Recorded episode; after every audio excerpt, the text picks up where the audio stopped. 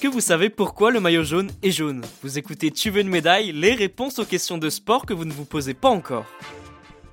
En octobre dernier, le Tour de France a dévoilé le parcours de l'édition 2022, mais aussi celui du Tour féminin.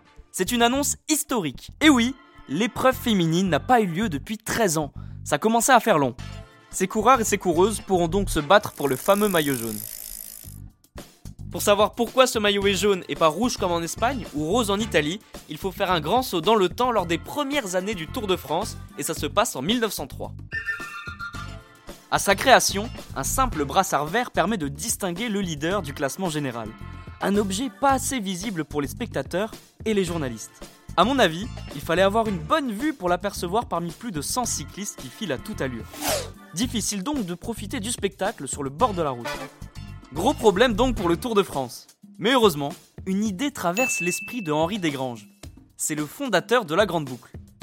Il décide alors de créer un maillot distinctif pour le premier du classement général et comme on s'en doute, ce maillot va être jaune. On ne peut plus le rater.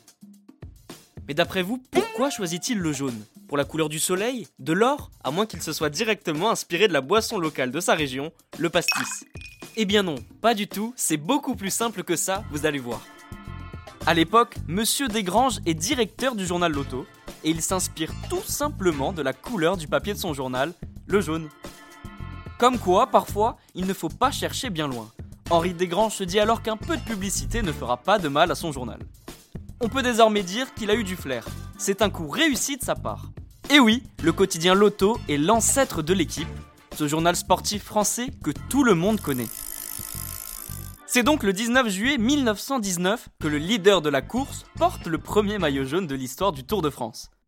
Et Cocorico, il s'agit du français Eugène Christophe. Depuis, cette fameuse tunique dorée devient une obsession pour certains coureurs. La preuve, lorsque Eugène Christophe décède en 1970, il demande à être enterré avec son maillot jaune. Tout un symbole. Et bien voilà, vous pouvez désormais vous aussi raconter l'histoire du maillot jaune.